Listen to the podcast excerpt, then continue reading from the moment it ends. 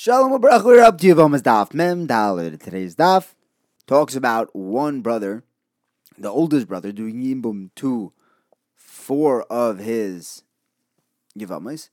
We talk about the limit of one Yibum or Chalitza per brother.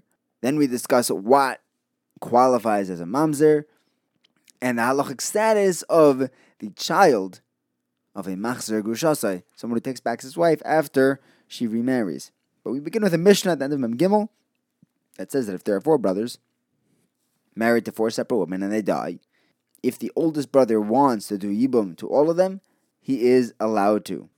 Next, if one of the brothers is married to two women, doing Yibum or Chalitza to one of them patters the other. And finally, if these two wives, uh, one of them is kosher and one of them is possible for a kohen, if he's if the brother is doing chalitza, he should do chalitza to the puzzle one because he's puzzled to she's puzzled to anyways. If he's doing yibum, he should do yibum to the kosher one. The Gemara asks, hang on, if there were four brothers in the ratio of the Mishnah and they all died, who's doing yibum? Elamai, the Gemara clarifies, if four of the brothers died, the oldest remaining brother can do yibum on all of the yivamis. The Gemara asks, are we going to allow the brother to do yibum on all of them? The pasuk says, "V'karuloi zikne irai." Vidibru Elav, which teaches us that we try talking the miyabim out of an inappropriate marriage. If he's a child and she's older, he's older and she's young, they say marry someone your own age. Don't create a ketota, uh, friction in your home. You see that we don't encourage marrying many, many women. Why would the oldest brother be allowed to do four Yavamas? The Gemara answers we're talking about where he actually has the financial and emotional ability to handle all the all these wives. So why stop at four? Why is only four Yivamas permitted? And the Gemara answers that it's an Eitzah Toiva. To have more than four wives would interfere with his ability to fulfill his chiyuv of oina. Now the Mishnah said that if one of the brothers has two wives, doing yibum to one of them patters the other. And so does Chalitza. The Gemara asks, why not do Yibam on both wives on the Taurus too? Yechanan says, because of the Pasuk, Asher lo yivne es beis ochiv. That's singular. You should only rebuild the house once. One wife, not two. So why not do Chalitza by both? Mar Zutra answers, because of the Pasuk, beis cholotanal, which is also singular. You only do Chalitza to one of the brother's wives. Why not do Chalitza to one and Yibam on the other? This we learn from the pasuk. We don't do that. That if the tzara is able to is available for yibum, then you can do chalitza. But if chalitza, if yibum is not an option, then chalitza is not either. Furthermore, we don't want to do yibum on one and chalitza on the other, because people will say, "Hey, if they could do yibum and then chalitza, then maybe we could do chalitza and then yibum," and that you definitely cannot do because after doing chalitza, the next tzara is potter, and doing yibum would be an Isser of Achoy, of Esher Tachiv. Maybe when there are two wives, the Gemara asks, there shouldn't be Yibum at all. Maybe Yibum only applies when there's one wife to the brother who died. The Gemara answers, then why would the Torah answer Tzaras Erva? If we don't do Yibum and Chalitza when there are two wives, the Torah would not have to tell me Tzaras Erva. The Gemara says, but the truth is, I would have thought that the wife which is in Erva, it's as if she's totally not married. And then you should do Yibum on the tzara. And that's why the Torah has to tell me that it's aser. Elamai Gemara brings a separate pasuk to prove that there is yibum even when there's more than one wife. It learns it out from the pasuk of the lashon yivimtoi, which the Torah says twice to tell me even if there's more than one wife. And the Gemara tells us in the last statement of our Mishnah when it said not to do chalitza on a woman who would be would be able to do would be able to marry a kohen this is because of what Rabbi Yosef taught us, B'Shem Rebbe, that a person shouldn't spill out the water of his pit if someone else wants it. Meaning, why ruin this woman's ability to do chalitza when you could just do chalitza on the other wife?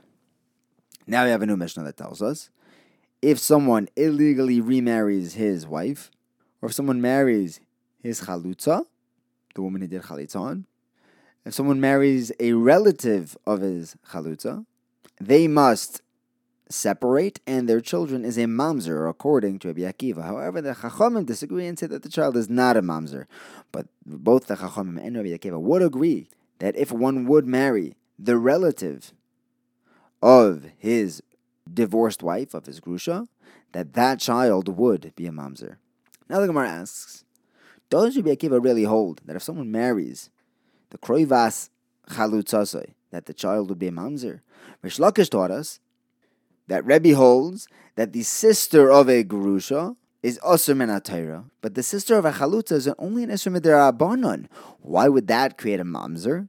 The Gemara answers that we, we change the Lashon to Krevas Grushasai.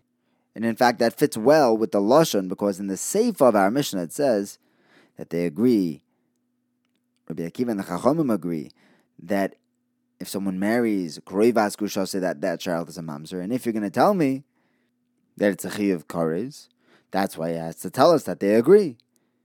But otherwise, why would the Mishnahs tell a Lashon that, oh, over here they agree? The Gemara says maybe this is what the Lashon is telling us. This is what Moidim means. That a mamzer comes from any chayve krisis. The problem is that that we already learned later on Memtes. We're going to say that a mamzer is anyone who is born from shar basar, which the Torah uses a lashon of lo yavai. Rav Shimon HaTaimoni, however, holds that any chiyuv kores b'yedei shemayim creates a mamzer. It doesn't need the pasuk to tell us lo yavoy, and the halacha is like Rav Shimon HaTaimoni, that any chayave kores will create a mamzer. No, so maybe our Tana is going like Rav Shimon HaTaimoni. The Gemara answers that if we would be going like him, the Mishnah would have said, any chiyuv kares. Why does it specify kroivas grushasai? Elamai must hold that kroivas grushasai specifically is creates a mamzer. Gemara says maybe not. Maybe just since we said machzer grushasai and noitze chalutzasai, krevas chalutzasai, we also said krevas grushasai. But maybe taka, krevas chalutzasai, according to Rabbi would create a mamzer. Rav bar Abba Rav Yochanan answers that the reason behind Rabbi Akiva is, is from the pasuk of Beis Cholot Noal. The pasuk considers the chalutza as his wife to create a mamzer. Next, Rav Yosef says, in the name of Rav Shimon, that everyone agrees that that the child, whether he's a mamzer or not, is definitely pogum lekahuna, can't marry a kohen. What does it mean that everyone agrees? It means even Shimon Temani would agree. Because even though he holds that a mamzer only comes from achiv kores, not a lav, so in Echanami, this child won't be a mamzer, but it'll still be pogum for, to marry a kohen. And we learn it from a kavachoimer from almona, just like an almona cannot marry a kohen gadol. If she does, and she's not usher on everyone, she's only usher on the kohen gadol, that child will be pogum to marry a kohen. The child of a machzer grushasai, who has an equal isser on everyone, will definitely be pogum to marry into kahuna. The Gemara, however, says it's not such a good kavachomer, and it slugs it up on a number of levels. Number one, the almana herself is mecha, uh, mechaleles. Kahanim have, have many special halachas. So you can't bring, compare almona to a child born of a machzor. Furthermore, the Torah says he toyeva. It doesn't say that her children are teven. The machzor. Furthermore, we have a brisa that tells us that a machzor kushasai, or someone who marries a, is chalutza, or krevas chalutza, Rabbi Akiva holds. There's no kedusha in there. Therefore, you don't need a get. She's puzzle, and the child is puzzle. We force them to divorce. However, the Chachamim disagree and say that this child does have, this marriage does have kedushin, and the, they would need a get. She's kosher, and the children are also. Now, when it says that the children are kosher, the means that they're, they're kosher to marry into kahuna. No, the Gemara says no. It means they're kosher to marry into everyone besides kehanim, into the kahal. Wait, so what does it mean that when they say that the wife is kosher. Who's she kosher to? To the kahal? Of course she's kosher to the kahal. Being mezana doesn't passel a woman to the kahal. It's only to kahanim. And if she is puzzle, if she's if the chachamim are saying that she's kosher to kahuna, it must be that the child is also kosher to kahuna. So now the Gemara asks, why can't it be that she's kosher to kahuna, but the child is only kosher to the kahal? And in fact, that would fit in to the Lashon, because in the Resha it says she's puzzle and her child is puzzle. Who is she puzzled to? She's not puzzled to the Kahal just because she was Mazana. She's puzzled to Kahuna. who is the Vlad puzzled to?